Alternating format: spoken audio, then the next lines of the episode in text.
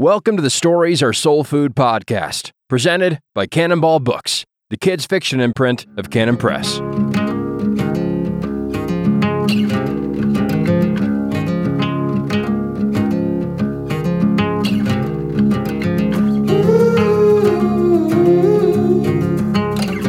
What are we talking about, Brian? Welcome, everybody. Welcome. Welcome back. Here we are at SASFA uh, number 332 or divided, something. divided by eight. Divided by eight or something. I think what we're talking about. This I mean, doesn't feel like this is this. It's funny when we podcast. It, I really should just be writing right now. I should be at my desk writing. I should not be doing this. Let's just say it. Let's get that. Let's get that on the record. I should not be podcasting. This does not feel. and yet, This comes with guilt. Sitting here talking about stories comes with guilt. You know, the best things in life Come with guilt. come with guilt. that sounds like something Luther would say. yeah, Um, exactly. It's very monkish. Yeah. Like uh, I- I'm just scrolling through the pages I have to cover today. Yeah, So the the things I have to hit. Instead, I'm sitting here and we're going to talk about stories. right. Absolutely. So uh, I mean, it's great. This this this particular conversation comes with all the joy of procrastination. Yeah. It's like I'm not working. I'm slacking off and podcasting instead of working. Yeah. Let's cast a pod, Brian. Let's let's, do it. do it like we're fishing instead of uh, fixing some asphalt or something like that. I've just I've got a warm up for you from from Abigail. do we have a main topic for the day? Uh, the main topic for the day, I I we've got two. Okay, good. That's- but we're starting with the warm up. Right. Absolutely. This is just a quick one. Okay. Abigail, one of your eager readers, wishes to know if the jet squid from Ashtown are real. Oh man, I sh- I sure hope so. I think they're amazing. Yeah. Yeah, the squid in Ashtown that that bubble out oxygen.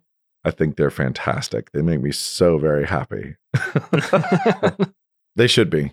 yeah. They might be. Well, I mean, I refuse to say that they aren't. I mean, squid do use jet propulsion. Yep. I will also. Um, I will say that they've not yet been discovered.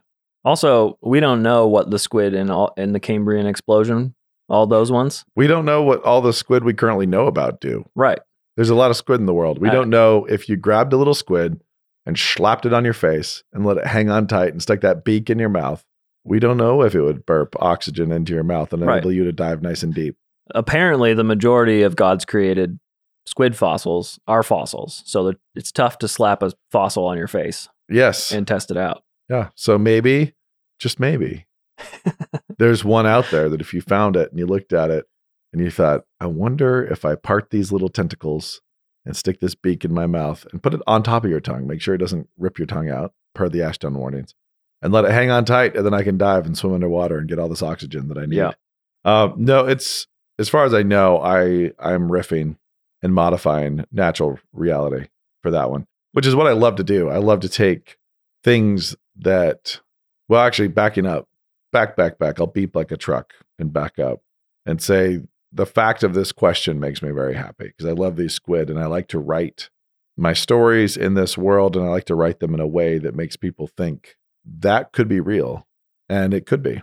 So these animals could be real. The the jet squid, I do not know that those are real, but I know that Jaculus vipers are real. That's For example, historically attested. Yeah, the multiple historical witnesses to the fact that the Jaculus vipers are in fact a reality. Were a reality at least. So I like to take things from the natural world and riff on them. I know that alligator snapping turtles could become quite giant. You know, it's Right. like they can be big. Uh, reptiles don't stop growing. And so I love the idea of, you know, plunking an alligator snapping turtle in the in the swamp of youth and the fountain of youth and having it just grow Right. indefinitely and becoming the size of a Volkswagen and being named Leon after Ponce de Leon, who of course found the Fountain of Youth. But here's the question. Christy just finished reading Boys of Blur out Okay. loud to the fam. Yeah. Um, I had some very scared children who could not, who could not turn away. Hurrah. Um, but you've got the Fountain of Youth popping up in Yep. The that- swamp of youth. yeah, the swamp of, and that's not a very nice where place. was where was Ponce de Leon looking for the Fountain of Youth? Florida. Yeah. Florida, otherwise known as Florida, otherwise known as Land of the Free currently. Yeah, so where are the fountains in Florida? Not many, lots of swamps. right. so the idea of it being a swamp of youth. Yeah. But my question is in the timeline, I guess Leon would have had to discover. He would have had to spend some years in the in the Oh, yeah. fountain long in the past. Oh yes, Leon goes way back with that swamp. I guess if it's a fountain of youth, Leon that's was not a, a, wee a wee hatchling and lived in that swamp of youth for a long time, unbeknownst to him that he Mhm. was hanging out in the swamp of youth. Yeah, Leon, by the way, for those of you who don't know, is the giant, giant Volkswagen-sized alligator snapping turtle in the Ashtown Burial series. Who Mhm. loves to eat cheese. who one of my favorite parts. Oh wait, this would be a spoiler for those who haven't read Silent It's Bells. okay. Yeah, consumes the the head cheese of Babbed Katha and an amazing an amazing moment. cheese, Leon. Cheese. Even Leon Yeah. didn't like it though. Didn't agree with him well. Yeah, so alligator snapping turtles also have a big worm, a fake worm in the back of their throats that they love to gape their mouths and wriggle wriggle this fake worm to try to get fish to swim in to eat it. You know, just one of those things that they decided over millions of years would be really useful, and so they sprouted it. Right. sarcasm. Yep. Hashtag It sarcasm. makes more sense than the alternative that someone with an imagination made it. So anyway, the point is, I really like writing my fantasy right next to the real world, and there's sometimes it's really fun to like take big flights of fantasy. So like the Raggant, you know, basset hound sized rhino with wings. But I also really like taking creatures, especially in Ashtown, where I'm using historical characters, modifying them, characters from mythology, and making them realer. But taking animals, creatures that are real and putting them in there and having real animals peop have, have people believe them to be fantastical and having fantastical animals be believed to be real and writing them in such a way that Yeah. it's close. The dragonflies are the actual size of fossilized dragonflies. The squid, there are there could be squid doing this, but I, I did in fact make it up. But the Jaculus vipers are from ancient historians. Yeah. I mean, well, Um, plants produce oxygen. yeah. So it's Yeah. not that's not But if you do find a little squid and you look at its beak and you see the little red dot on that beak, don't put it in your mouth. That's the official disclaimer from the Stories Red of Soul means podcast. Red means dead, as any Ashtown reader knows. So if you're going to let a squid slurp onto your face and have its tentacles hang onto the back of your head, and you're going to try to go diving with it on there, just make sure it doesn't have a red dot on that beak first. Right. I, I I really like that you have co-opted one of the the nasty symbols of Alien Yeah. into being a friendly symbol of underwater exploration. yes. So if you've seen the face suckers from Yeah. you know the Alien franchise, um, did- lay, was that they lay an egg down your throat. and- Right. yeah. yeah um, birth baby aliens out of you? Was that intentional? Did you want to Yeah. mess with a trope of sci-fi like that? I did. Yeah, Yep. I did. I just for fun. I will admit it. you just wanted to poke Um, Ridley Scott in the eye. well, it's I respect I respected that creativity from the Alien franchise more than any other aspect of that franchise as particularly terrifying. And so I like the idea of having to face it, but not flee it. So having to face something that's stressful. So when you're scuba certified, which I became for the Rat and the Dance films, there's different things they do to put you under stress. And so you're you're down deep in things and you know, an instructor comes by and rips your mask off and you're just down there and you have to get your mask back on and then clear it like get it it's full of water now and you have to successfully clear it you have to do all sorts of different things there's a lot more stressful things than that but there's there's a there's a kind of claustrophobia that that can be created in different aspects of training Mhm, that you have to just learn to calm down so mhm. Remain calm remain calm. Keep your heart rate slow. Breathe slowly. Don't start panting. You'll rip through your oxygen tank. You like you have to like breathe really slowly. Keep your movement slow. Like don't panic or you'll die. Like it's just so when you're down deep you're really diving deep you cannot freak out. You just can't. And there's a lot of different aspects of that when it comes to exploration and and diving is especially that way and i will say as a side note that there is nothing i've never felt anything like the pressure of deep water. So Mhm. when you're down deep and the ocean is pressurizing you and you're down at 120 you know you're down getting past that and going deeper and and hanging that's probably the deepest i've been is in that 120 150 range maybe 160 but the pressure you feel is is so awesome. Yeah, you know just this otherworldly almost. yeah and it the intensity of it that's all on and you really could just decide to freak out but i find it incredibly soothing like it's very this this calming pressure that you're just going to move very slowly and breathe very slowly and Yeah. It's I like being love- swaddled again. yeah i love watching your air bubbles flatten you know it's like as you exhale your your breath can't form a bubble you know it comes out and flattens wow. Uh, in the pressure and then turns into this little like jellyfish lid and it just waddles slowly. And they tell you never to rise faster than your bubbles, you know, to avoid the bends. Mm. And you think, well, that's easy. You know, bubbles go quick. And you're down there and you watch your bubbles and they just fight to rise. It's like they do not rise quickly. Those bubbles just "Eh, eh." but I wanted to capture like basically the freedom that comes from self control, the freedom that can come from the ability to calm yourself and face your fears and and actually be still, like to still yourself and to quiet yourself.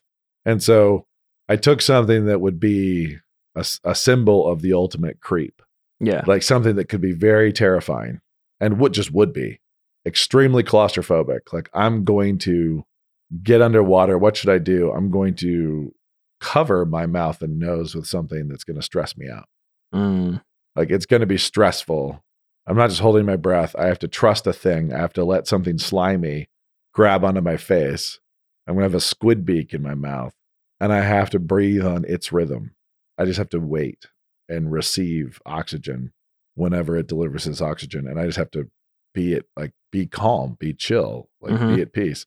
So I wanted to have my character Cyrus and Antigone have to get through that Nice. like get through that claustrophobia and that stress and that creep factor to get to the freedom that comes from really the intense ability to control oneself like to calm oneself to still oneself and to still your reactions you know to not just be reactive and emotional. So that was the ultimate hurdle for me. It was like what it's a great it's a great creepy obstacle with the jet squid Yeah. in, in Okay, that's that's really interesting. You're making me want to dig deeper on this because we just I just had the freshman read Annie Dillard, yeah. And she talks about one the famous hermit Julian of Norwich yeah who walled herself in yeah and then lived through a brick with her cat. I think for Yeah. her whole life.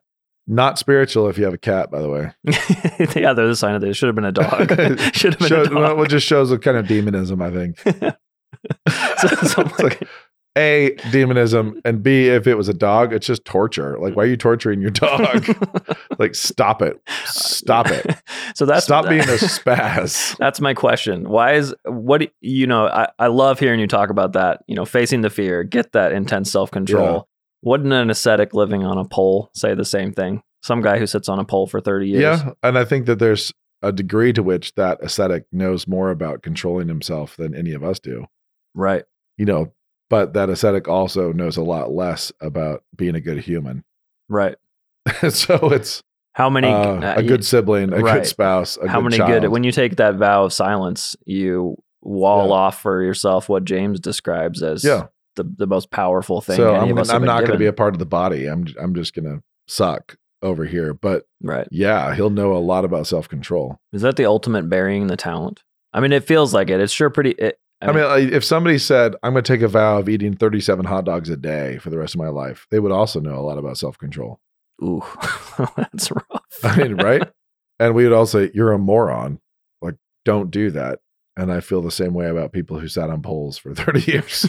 like, it's Yeah. just it's this faux virtue Mhm. but yeah, that that is true that somebody who stood up in a cave or sat on a pole Mhm. does in fact know more about self-discipline and determination and self-control than I do. Yeah.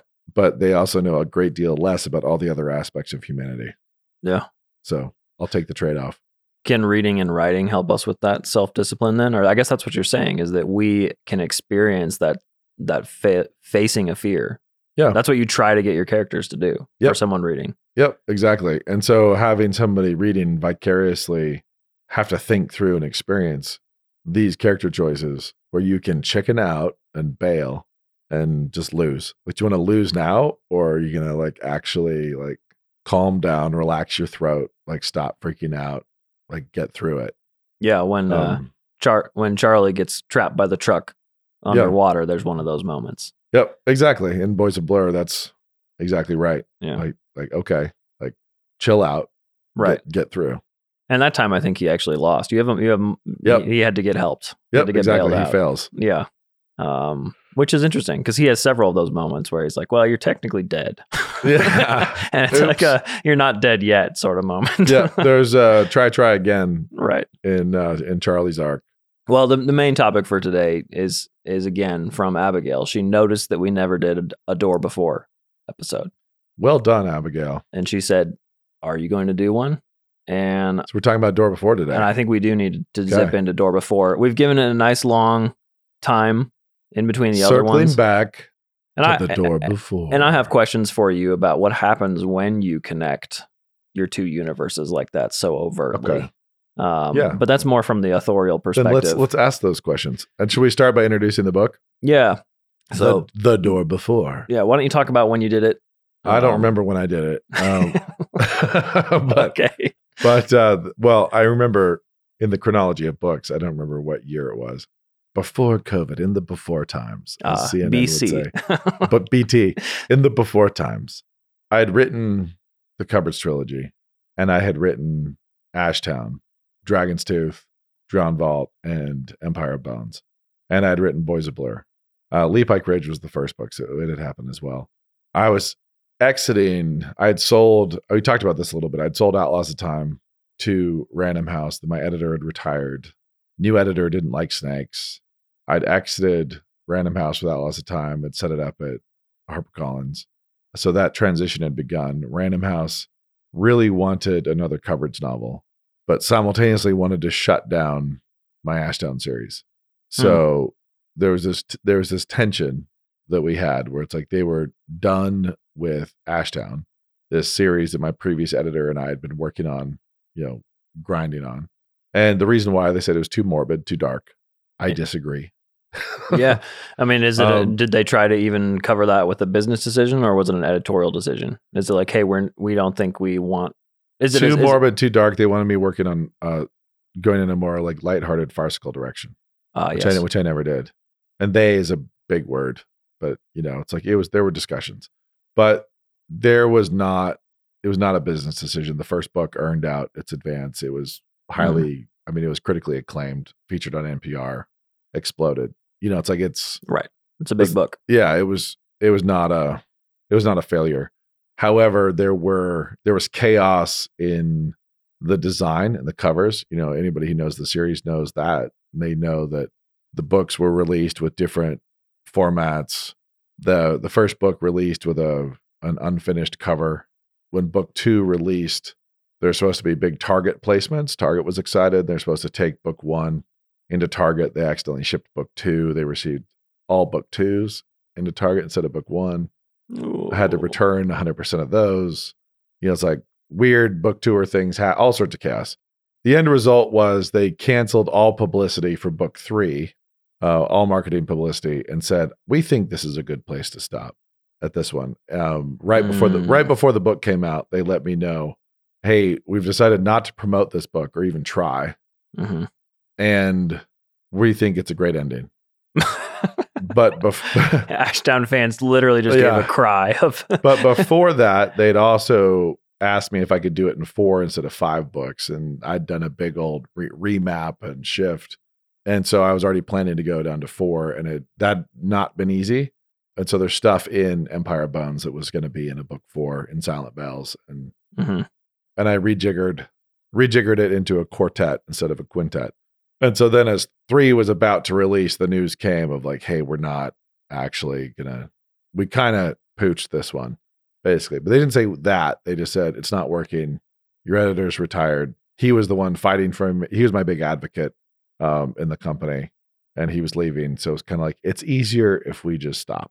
Like there was enough and it was honestly it was a comedy of errors around the releases of the Ashtown books. Hmm. So, uh, as one example, when uh, NPR featured featured the Dragon's Tooth, it sold out nationwide, and uh, but sold out nationwide right at the beginning. I want to say uh, I should fact check this, but I can't because I'm I'm sitting here in a microphone right now. But it sold out nationwide right at the beginning of November, Mm. early November. So that's a terrible time to be out of books. out of books. You're losing completely. so many sales. just gone. So And it's not like you can get we had something, some like nine million listeners to this show. The book sold out nationally, and then as we approached Thanksgiving, actually it was it was a little later in November. It's even worse because I'm sitting in a hotel room and I watch I watch the book go up to number 32 on Amazon overall, and then I watch it, which is not a small thing. Yeah, it's big stuff. And then I watch it flip over to ships in eight to ten weeks, and Wow. and So like, death sentence for Christmas presents. yeah, and it's like, oh, here we are. It's the end of November, and everybody's everybody's now getting a notice from the biggest retailer. Will ship at the end of January, and I call my editor, and he's making noise. They look around, and it turns out that that time they just said, "There's we can't successfully get more in print in time." And also, the basically the book did much better than they had anticipated. It launched they weren't ready. It was supposed to be a big launch. They were supposed to be my well, backing up, the publisher who'd signed it had retired first. She had signed it to directly compete with Percy Jackson. She had told me that she wanted to go head to head with Percy Jackson. That was her plan. So it came out. We did this big thing. Here goes this massive promotional moment. The book sells out, and then it goes, you know, like Mm. massive promotional thing drops. No stores have it anywhere. Like literally that first radio listen, like just gone. Reviews go off the charts. The producer of Men in Black calls, and along with like the producer of, I mean, so many people called. It was, it was the first time I had like a legit, really hot property in Hollywood.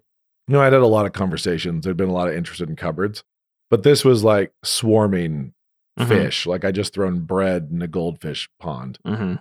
After it just went psycho, the producers who were calling was, I mean, they were every every big name, like literally every big name was calling, and all of them are wanting not to option but to acquire. Let's go, let's go, let's go. Like let's, which anybody who knows the industry know that's a big deal. Like let's actually just let's go make this thing. So everything was hot, and then it was like, what happened to the sales? Like you were 30 in the world. You're number 30 in the world. Mm. And then why are you 3,000 today? And then why are you 30,000 tomorrow? You know, it's like, it's like, well, because the books are out of stock and you can't receive it anywhere Mhm. and it's gone. So that was like kind of the first big comedy of errors. They told us that Amazon could not receive, they did not have an available loading dock. They did not have an available loading dock to receive a shipment before Christmas. Like everything, everything's like at that time of the year, everything was booked out so incredibly solid. You know, the economy is humming so tight. You know, it's like when like when you're out, you're out at that point. You're not going to be able to rush a restock they couldn't get new stuff in print. So anyway, that was like book one. Book two, they're like, okay, let's try, try again. We need to push, we need to push book one again and try to get the same excitement going after we accidentally killed it right at Christmas. And then they pooched that release and were shipping the wrong books to retailers. And it was the cover was awesome. Yeah, I loved the cover of Drowned Vault. The cover of the first one had really struggled. The cover of the second one was amazing. You know, it and it- then the cover of three, by the time three was coming out, they were like, you know what? The publisher who'd bought it wanted to go after Percy Jackson was gone. My editor retired, and they let me know they didn't want it to be a quintet. We do a quartet? And then they let me know, you know what? Let's just shut it down here.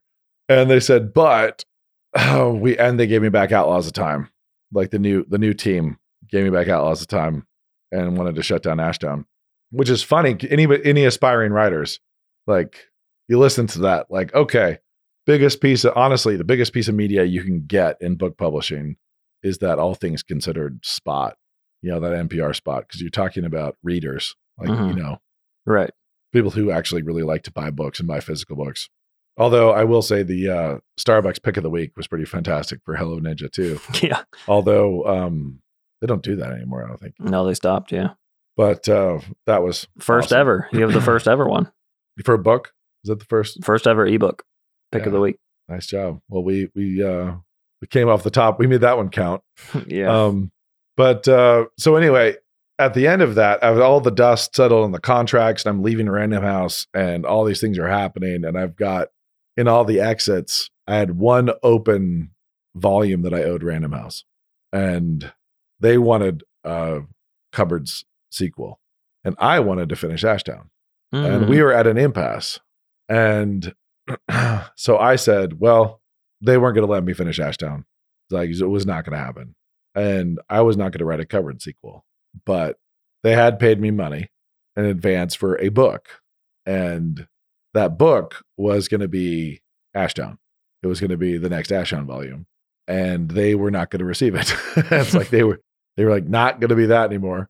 So I could have just walked and soured the whole thing and just been done. But I I did have this prequel that I'd always really wanted to write and had always been part of the plan, which was this bridge book between the two series. So my plan had been finish the Ashtown series and then bridge the two series. And so I said, well, what if I read a prequel to Cupboards?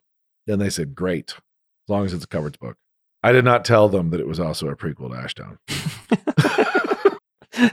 So secrets, secrets revealed. yeah, so and this this is actually really funny because I I didn't tell them that it was a it was a bridge book between the two series. I didn't tell them that had always been the plan.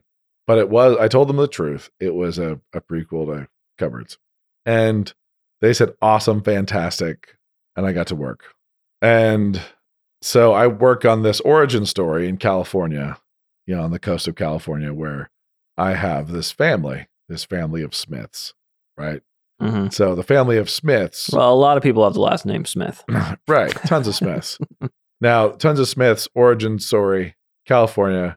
Okay, this is the backstory of the Smiths family, but the problem is it's also one of the siblings in this family is later going to become the mother of uh, Henry in the protagonist of the cover trilogy.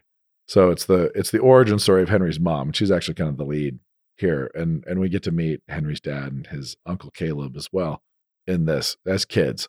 So who are two favorites in the trilogy? So I I was really excited to always write this story because I knew fans would love meeting a young Mordecai and Caleb Yeah. um, especially in California with the Smiths. Yeah. So, but the big the big bridge, and this is a spoiler, but not really, is establishing that the Smith family, the Smiths of Ashtown and Henry York are cousins, and Mm. there's this there's this cousin bridge, um, and connecting the connecting the family tree in this prequel hmm on the cliffs of California. And so I write this story.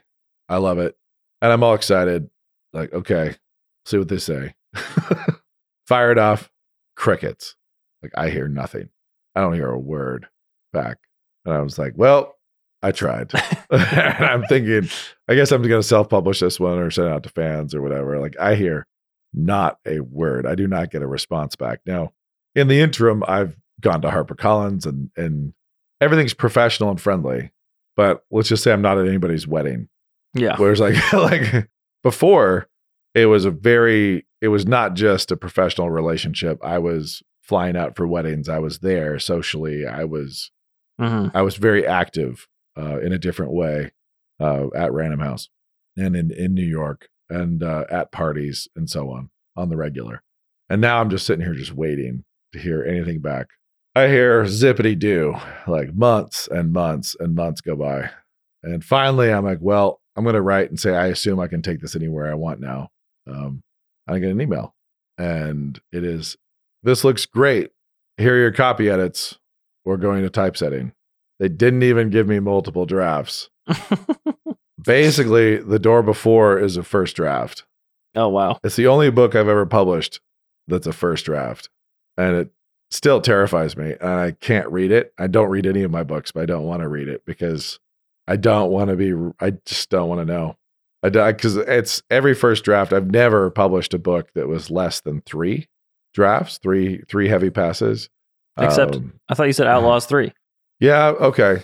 Yeah, you're right. That's incorrect. Outlaws 3 was a little But you did a lot of Outlaws edits in that one. I yeah, Out- saying. Outlaw th- Outlaws three was uh, was not one draft, but Outlaws three was uh, Outlaws three. I think I don't think of that way because it was so much suffering in writing it. it was so hard, and Oh. that one was uh, such a long like crawling. I felt like I was crawling between the brick pile and the wall with every single brick, like laying those bricks very very slowly and Yeah. trimming every one of them like a- Okay. like a dying old man. So you did three drafts while you were writing the yeah, I did. I did of- at of least. Outlaws. Yeah, Outlaws three was was was a very different process. That was that was when trying to finish it as I as I uh, was trying to figure out what the heck was wrong with my head and went right into brain surgery right afterwards. but uh, so this one was just like it's coming. Oh, okay, like ta-da! And then we're rebranding. Also, hey, good news! We're pulling 100 cupboards from Target, which they'd sold it for years and years and years, and it had always sold a ton. And we're rebranding all the covers. So we're going to rejacket all the covers with the door before. And here's the rejackets. And I've told authors ever since then, don't get all precious about your covers. You're going to have covers you hate, and Mm. those are the covers I hate. the current ones. Yeah. So they pulled they pulled the covers I loved, the original, rejacketed, shut the thing down. I mean, they shut down placements, pulled it all to to re-release with the new jackets, and then came back and they're like, huh, Target doesn't want it back. I'm like, well, because it looks stupid now. no, And I was like, you made 100, you took 100 covers It looked awesome and you made it look like an app game. It Mm. still sells well. It's still, it's still clipping along. looks like the but new so- L- LOTR trailer. Yeah. So, so Door Before was this, I really do love the story. I like the story a lot. And I would have, I think I know why they didn't give it to me for multiple drafts because they did not want it to be a giant, fat, whacking, great, big, huge novel. They really didn't. They wanted it the length that it is. And they knew that if I covered multiple drafts, it was going to grow. Not sh- there was no there was going to be no leaning. It was going to only expand. And I think when they saw that it actually was straddling the worlds, they knew that I'd only be getting in more backstory, not not less. Mm. So it was kind of like, thank you, this will do. We want sixty thousand words, seventy thousand words. We do not want one hundred and ten. Mhm. They didn't want an Ashtown novel length. They wanted something that was more accessible in the middle grade and kind of a a new entry point to cupboards. And uh, people have liked it. So Door Before has done well. Yeah. Well, here's a question I have. It feels like you've when you have such a distinct flavor like the the hundreds of cupboards, sorry, hundred Yeah, cupboards, the hundreds of cupboards, the hun- the hundreds and thousands. That's how I refer to them. as Australians with the honorific the. Yeah. and uh, then you also got Ashtown. Yeah. Those each had their own flavor. If I had Yep. to describe them, you know, Yeah. uh, uh, one's more mythic and one is more. mm, I don't know what the word steampunk explorer type thing. Not steampunk. That's the wrong. yeah, stop slandering my book. yeah, that was going to sound insulting. um, more, uh, yeah, more Sir John uh, John Smith. When you blend the two, what happened? Which flavor won? Okay, so or do you think my distinction doesn't make sense? the Because dis- I, the- yeah, the distinction's different than that. So think about the story of cupboards. At least this is this is how it was working in my head, and this is how I tried to make it work on the page. Is in the 100 cupboard stories, you have Kansas, baseball, barbecues, farmhouse, hmm and you have you know the, the world that's creaking windmills and weirdness and mystery, right? yeah, You have all those things, and then you have the worlds through the doors, right? right. and that's kind of how I wanted to present the two series. There's one series is an adventure that is designed to be an adventure of kids who do not have traditional heroic powers, the Smiths, Mhm. but they are discovering the wild depths of this world.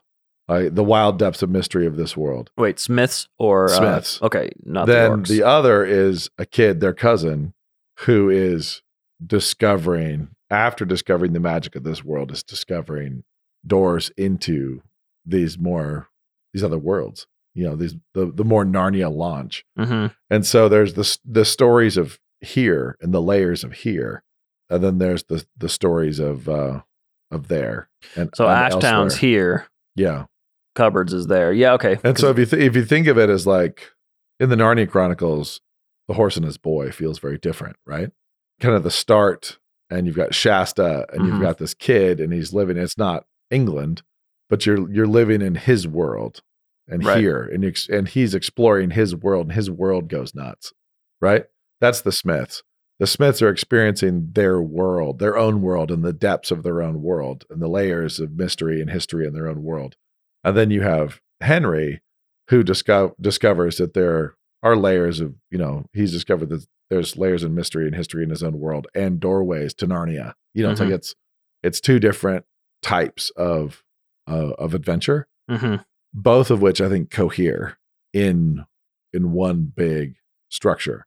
So in this world, there are doorways, and in this world, there are layers of mystery and history. And then I also part of the the backstory of Ashtown is this deep suspicion of the occult and magic and of doorways. And Mhm. so even the doorways are I, I really wanted that added tension of of stress and suspicion and resentment of traditional magic and and doorways and portals from this order of Brendan, from the order of monks. They're not monks who are faux, you know, faux monks, actual magicians. These are guys who are deeply suspicious Mhm. of all such things. So when they find doorways, they Yeah. destroy them or lock them up. But Ashtown has a room full of doorways, you know, and those doorways have played into the Ashtown stories. Gotcha. So those doorways and portals are part of that. Henry just happens to have this this backstory that's wandered in and out of our world where the Smiths, Gotcha. you know, the Smiths have a lost aunt. So does that make sense? Yeah. When I'm when when I'm editing, getting that flavor seems like the first thing you got to do because Yeah. otherwise you're editing with edits that don't fit Yep. in, in the author's world. Yeah. And that seemed like well, I'm hearing now that sounds like your editor just skipped skipped that step of like you know because Yeah. you know they didn't need to they just wanted to get on the page. But I was wondering because it it felt like the magic of the world out there is such a powerful ingredient Yeah. that it takes over the this world magic of Ashtown. Um, in some it ways, It can. It can. And and uh, you know, there's it absolutely can. But it's also I think the flavor of Ashtown's pretty strong. yeah. Because I I mean, if you're going to, if I was going to part the books out, I Yeah. would say Door Before reads more like an Ashtown hmm book. Yeah, it's meant to. Yeah, and uh, but it's It's meant to, but it- plot wise, but it lays or, this, uh, it lays the seeds. So Door Before is meant to read like an Ashtown book and be set in this world, which is why it reads like one. It doesn't Mhm. it doesn't venture off into other Right. worlds. It happens in California. right. And I mean, you don't you don't get like California. you don't get like magic the the not the imbued arrow the Ramoth Gilead Right. arrow, but you or- don't get that in cupboards either until I build and build and build to it. right. You know, it's like so if you read book one of cupboards, hmm it's you know, you're not all the way there. You Right. know, it's it doesn't get that far. And this is a prequel. So it's meant to back up even Gotcha. further from that. Okay. Okay. So I'm not trying to pick up a prequel that that lands with the tone of the end of Dandelion Fire. I'm trying to set a prequel that goes even pre tonally, pre Kansas, pre Interesting. One Hundred Cupboards. Yeah. So which is Americans, Right. like fun, you know, who are connected to the Order of Brendan and the Ashtown world, yeah. functioning in California, and then laying down this seed Yeah. that clearly plants the story of One Hundred Cupboards and and everything else. Yeah. Okay. Well, that's that's fascinating to me. I hope it is to the listeners as well because tone seems like the thing you can't. Uh, no, I had to pick one. Yeah. It I- seems I- like the I thing you can't one- mess with. You got I picked one that was going to be like, which flavor will this be? And and so which one's going to be the primary note? And so which one's going to be the subordinate note that gets planted? hmm And which one's going to be the primary note? hmm And because I couldn't, you couldn't write a book that alternated Ashtown cupboards chapters. It would, it'd be really difficult. Right. You Yeah. know, it's like, and at least later in the series, you could early, Mhm. but it'd be hard later. Right. Totally. And so the uh it it is really interesting. And the question I've been asked a lot is were they always the same world? And the answer is yes, they've always been. Yeah. Like the stories have always been. Boys of Blur has always been in it's everything's always been one big thing and meant to cohere. But you have different it doesn't mean that all of it has to be in everything. So Leepike Ridge focuses on caves and you know history and treasure. And Boys of Blur gets into, you know, the monstrous and the occult and the Fountain of Youth and swamps and football. and then Door Before is bouncing around the California coast and Outlaws of Time is doing something very different. Yeah. But the, the thing is that the Blood Avenger would know what to do in with a Father Tiempo. He would know what to do in the Outlaws of Time story. Like they they would be able to navigate these different things. gotcha. So Fun. yeah. Anyway, it's Well, uh, the- the, I- door. the door before is Yeah. a, is a tighter, smaller story, setting up a family that kind of discovers this house and these picture frames, these doors, these portals, and end up functionally having to like push a child off like Moses. You have to kind of push a push a daughter out into the world, into the worlds, I should say. Yeah. And then those people who read the covered trilogy know the long term fruit of that daughter. Yeah. That's great. So in, in saving all the worlds. yeah. Way to great. go, Hyacinth. Yeah. Way to go. To get your signed copy of The Door Before, order today at canonpress.com.